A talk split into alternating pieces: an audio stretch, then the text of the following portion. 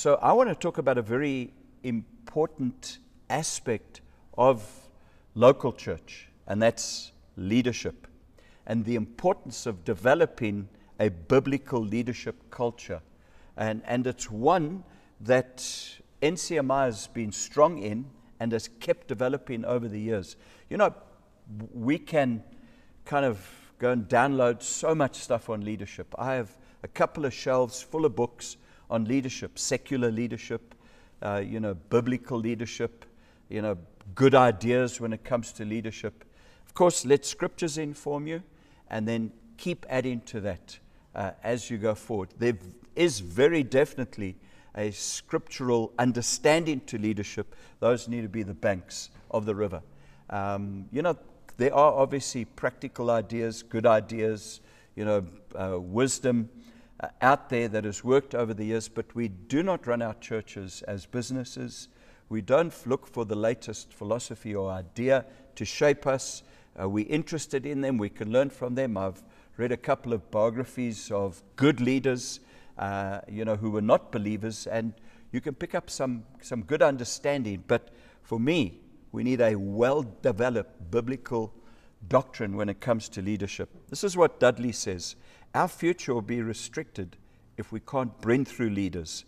I desire to be one who catalyzes people to dream big dreams. I want every person in my care and influence to go beyond me. So I want them to dream big dreams in God. And that'll be our challenge. You know, we're going to get opportunities as those who lead churches or are on leadership in churches to work with men and women of varying capacity. And we want to be able to not enable dreams to be dreamed and not be those who kind of things stop with us. You know, kind of when they get to us, it's things come to a grinding halt. We're insecure. People can't go further than us. You know, we're very limited in our understanding. If you want to lead a church, you need to know how to bring through people in every area and every gift that is necessary in the church and beyond, in the marketplace, in the home, etc., and you want to enable them to go further than you. Dudley says this as well. We all know that the kind of leaders we release will determine how effective we will become and how long that effectiveness will last. And kind of, you know, that is a challenge to us. But when we go to Scripture, we understand Jesus' cry for workers in the harvest field. The harvest is white and it's ready, but there are too few workers. And we see Jesus, as he engages with public ministry, he trains 12. So that multiplication can take place and continuity. Those two words should kind of always be in the background of the motivation to develop a biblical leadership culture. Paul does the very same. Gets to Ephesus, trains leaders. Gets these 12 together that he helps understand when it comes to the gospel message. And then they become a team that work with him. And out of that team, in the time that he was in Ephesus, there are those that plant out and they impact the whole region with the gospel.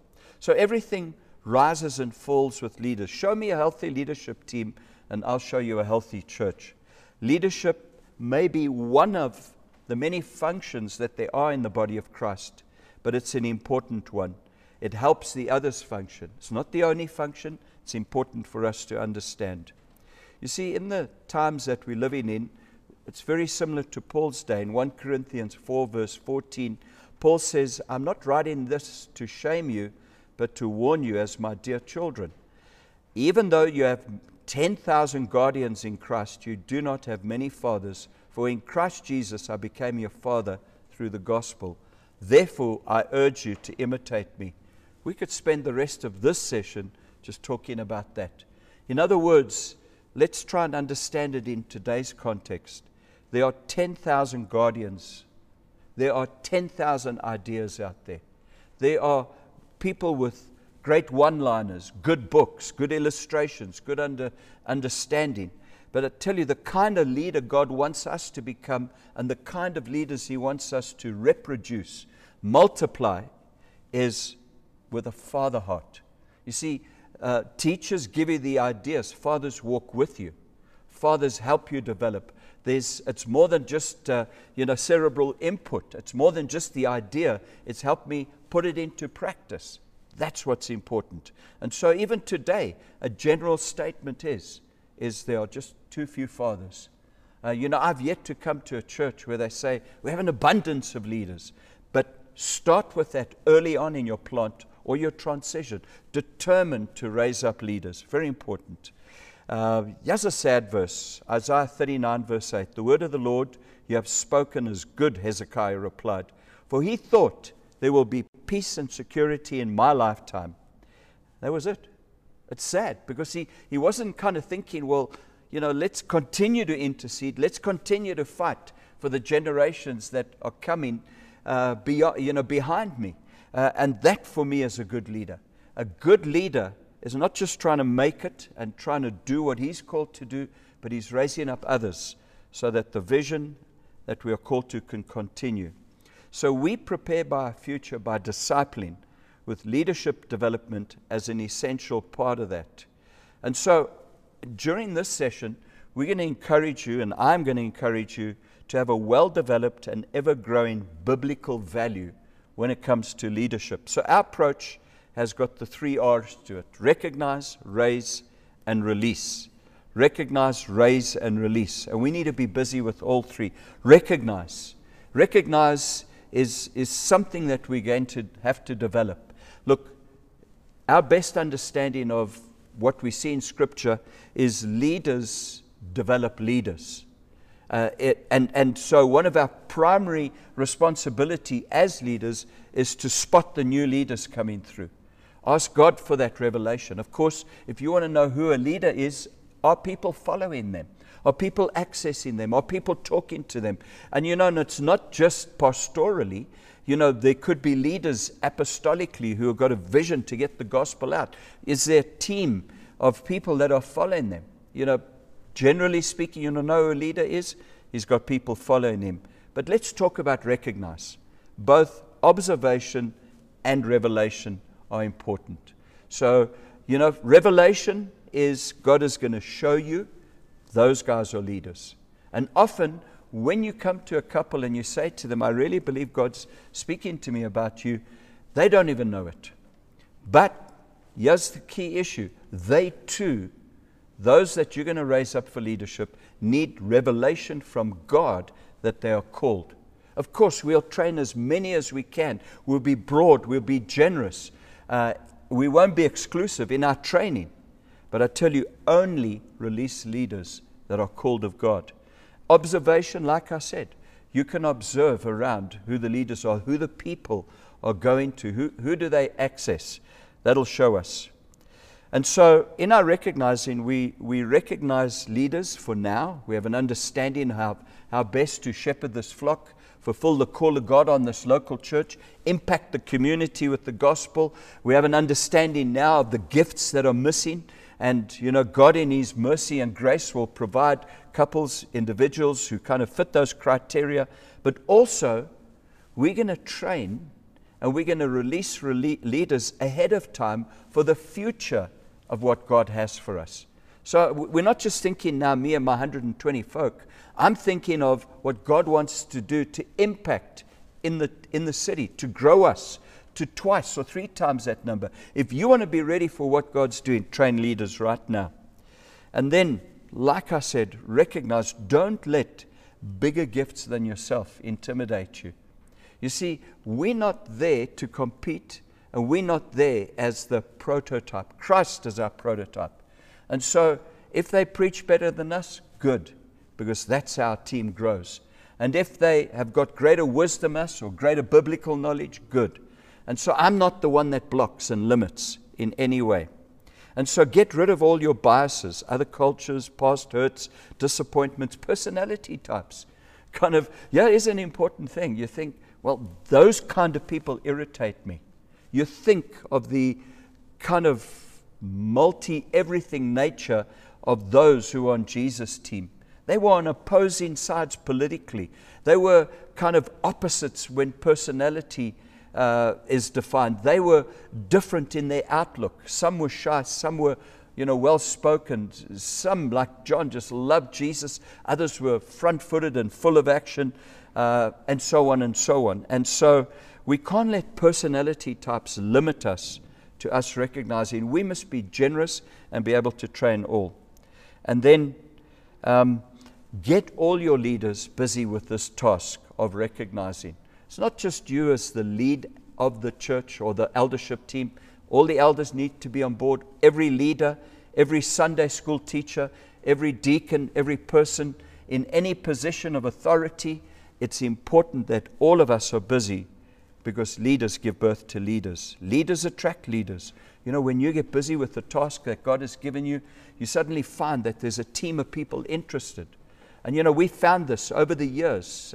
Children's ministry goes into a slump. You find the couple that spark it, or the individual, and suddenly you've got many interested. And so recognize, look, trust God for this.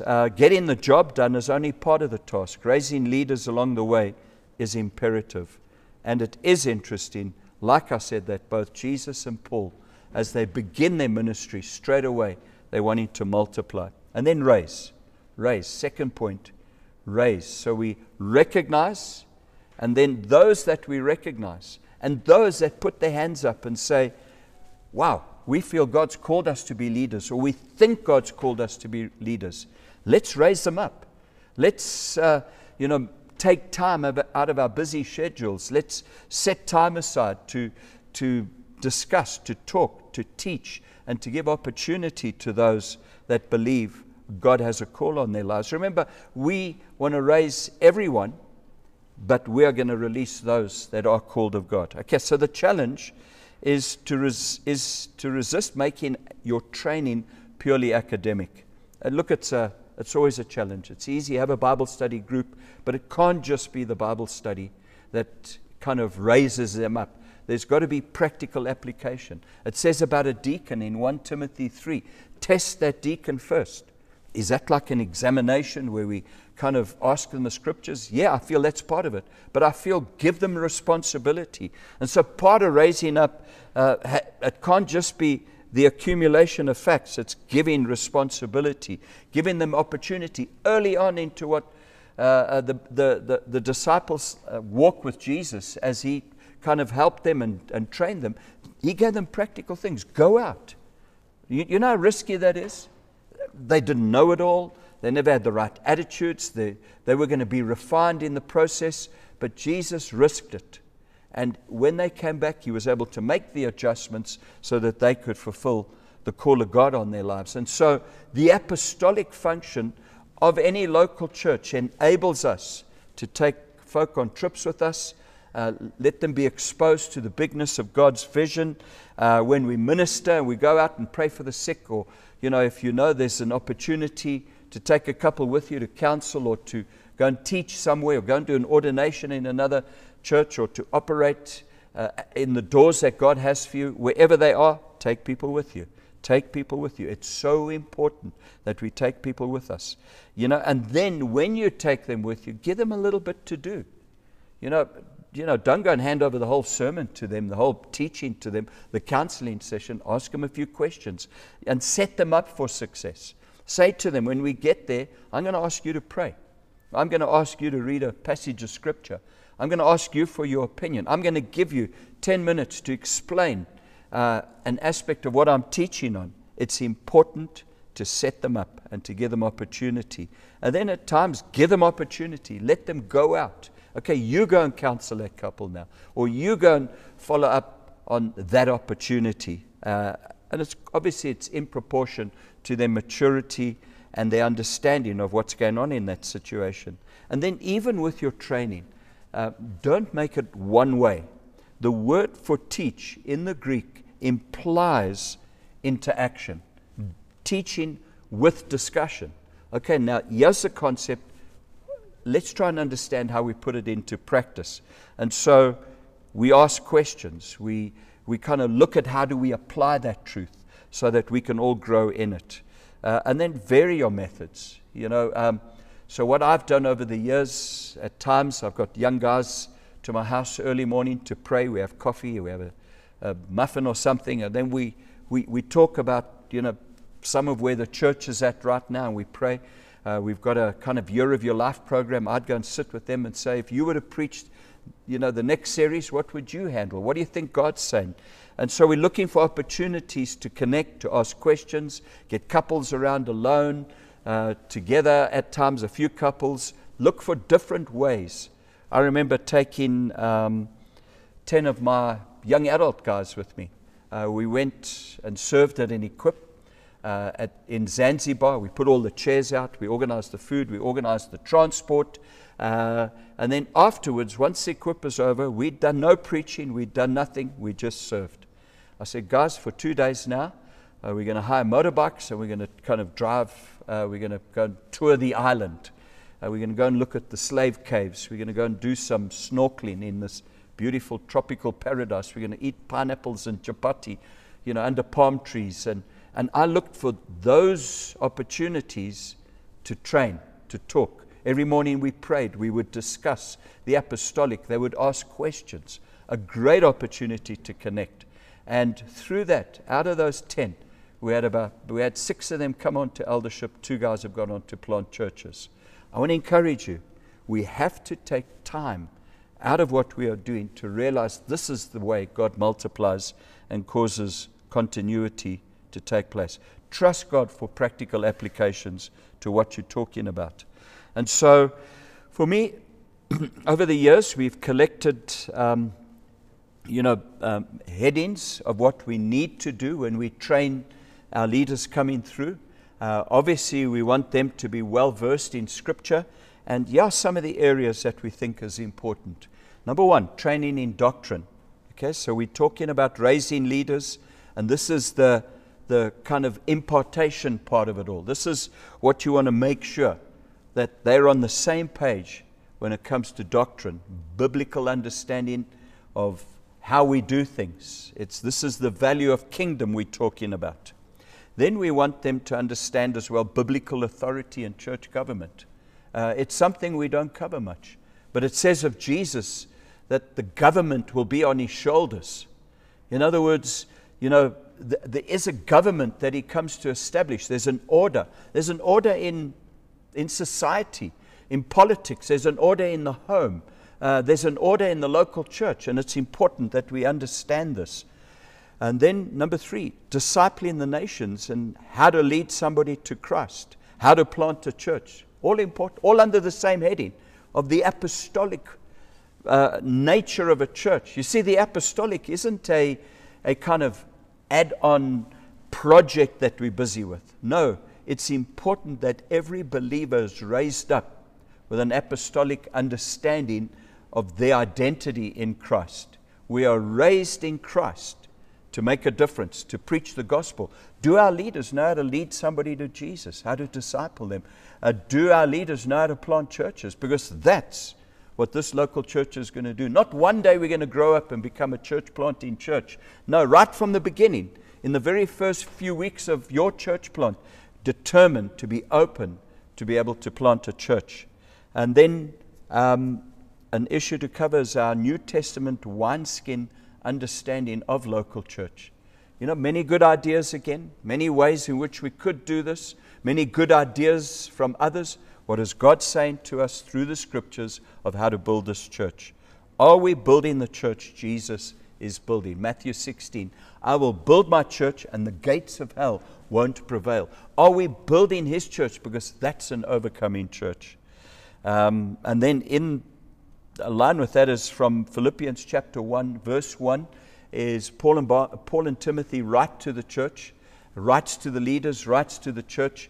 And there's this apostolic partnership.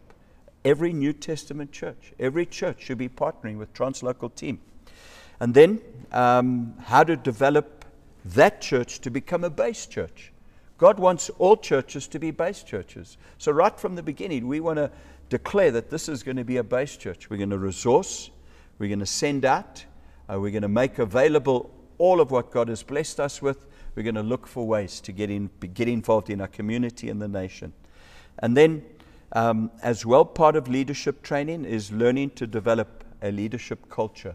So we want to raise up leaders as part of our leadership training. We want to teach our leaders how to raise leaders, in family, how in community, in the marketplace, and in the local church.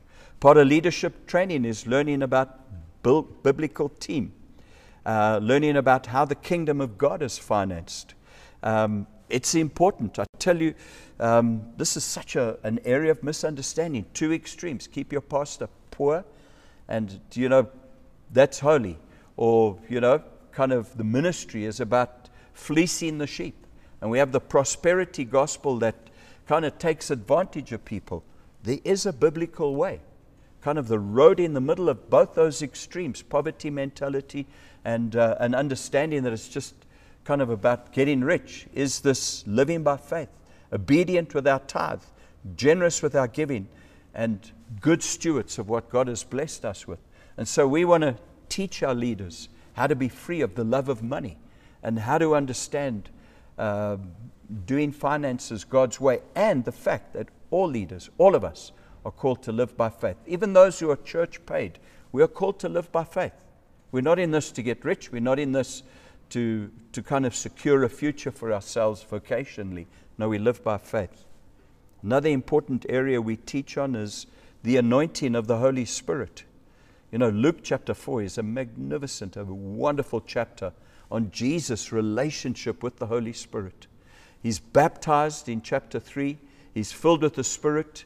In chapter 4, the Spirit leads him into the wilderness to be tempted. He comes out of that time of temptation in the power of the Spirit. That's awesome. And so he goes on to the synagogue and he declares, "The Spirit of the Lord is on me because he has anointed me." There's his relationship, and then ministry breaks out. He teaches with authority, and his teaching and preaching have signs following with deliverance and healing. Awesome a chapter on our relationship with the Spirit, learning to keep in step with the Spirit. And then allied to that is hearing God's voice, the whole prophetic way in which we lead the church. We need to hear what God is saying to the church. Revelation 2 and 3, as to every church, Jesus writes to them and he says, "Hear what the Spirit is saying to the church, if you have ears." And I feel the indictment to many of us today, so we do our own thing and we trust God for blessing. No, we need to try and get on board with what God is doing, because that's blessed. And so we want to hear his voice amongst the many voices. This is an area where a lot of people are immature. A lot of questions I get in kind of my role as a pastor in the local church, not just from the priesthood, but from leaders as well, is how do you hear God's voice? So we need to teach on that. Fathering and discipling. Every person should be discipled in a place where they've been discipled, and every person should be discipling others. If you're a few weeks old as a believer, you've got something to help somebody else with, and it's important that everybody's on board with that. Remember, our command from Matthew 28 is to make disciples of all nations. Lockdown has taught us that we need to come back to this thing of discipleship, raising up those around us. Then we go on to release. So we've looked at recognize, we've looked at raise briefly, and now we want to talk about release. Interesting how often we can recognize and we can raise, but we're a little afraid to open our hands. I want to encourage you, right from the start of your church plant or your season of leading a church that you may transition, be a generous, open-handed leader. It is so important that we aren't the bottleneck, that it's not like we keep raising up potential, and they've got to leave our church to go to another church so that they can actually find some kind of practical way in which to operate in what God has put on them. I don't want to be that bottleneck. And if it kind of seems like we've never done that before because this guy's got this unique gifting, well, let's open those doors. Let's look to God to be generous and open-hearted, open-handed.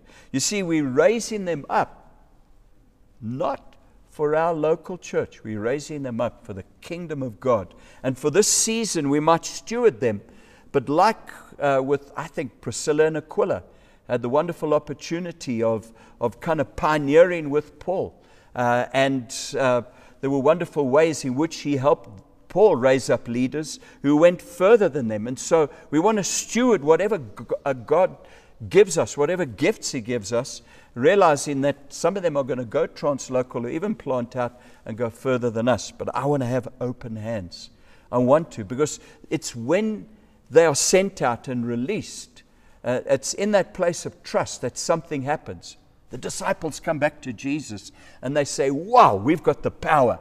You want to know the kind of miracles that we did. You know, the demons were running from us, and they were raving in their immaturity in the power that they'd been given. Jesus doesn't smack them and put them through another 3 years of Bible school. He corrects them, he admonishes them, and then he sends them out again. And so we want to learn how to be like a father when it comes to that. You know, so you've fallen off the bicycle. Let's get you back on. I'll hold the saddle for a while, and I'll help you build up your confidence so that you can go for it. Open hands. No forcing, no pushing, no holding back, no manipulating. You know, the worst thing we could do is when guys get raised up and girls get raised up with apparent anointing, is to just get threatened by them and just hope they're going to plant out. No, that could be God blessing this local church to grow bigger and do more. So we mustn't feel threatened. We must open our hearts. Pray into this. Trust God for doors to open, because that's the way this church will increase. You know, I think of the Antioch moment, very awkward moment.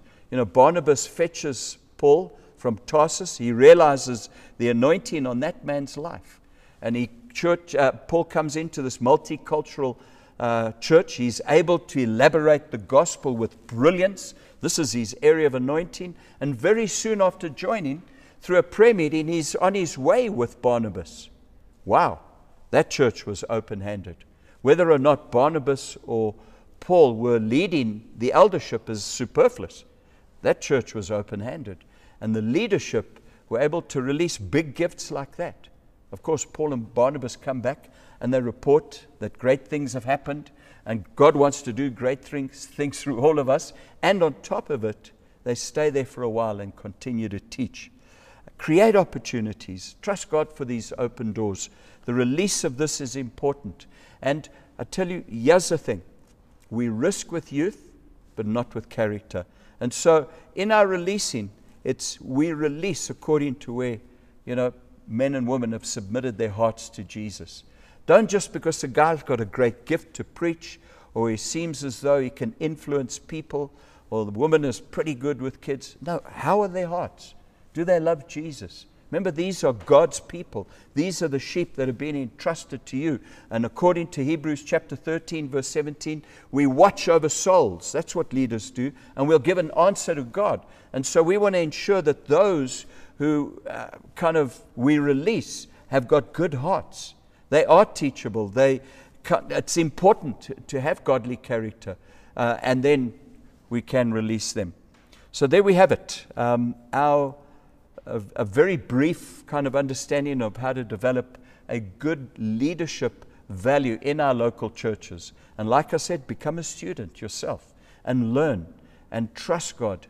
I found that, you know, I kind of started out there with the books and the opinions and the sermons of others, which is cool. Started to develop a conviction, started to read the scriptures more, and now am starting to use the scriptures more to raise our leaders than, you know, kind of, you know, good teachings that come from, you know, out there somewhere. Let the scriptures be the way that we develop our leadership culture in our local church. The scriptures are very frank and open. There's glaring examples of failure that are there for our learning.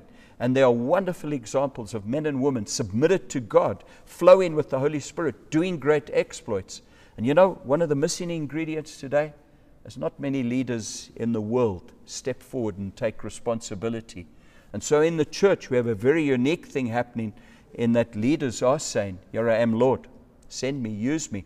And I don't want my church or my heart or my attitude or the environment I'm in to be this bottleneck and where everything comes crashing down. I want to think with possibility. I want men and women to dream big. I want them to go further. We've still got many churches to plant, transition. We've got areas to break into, to impact society and people groups to impact with the gospel.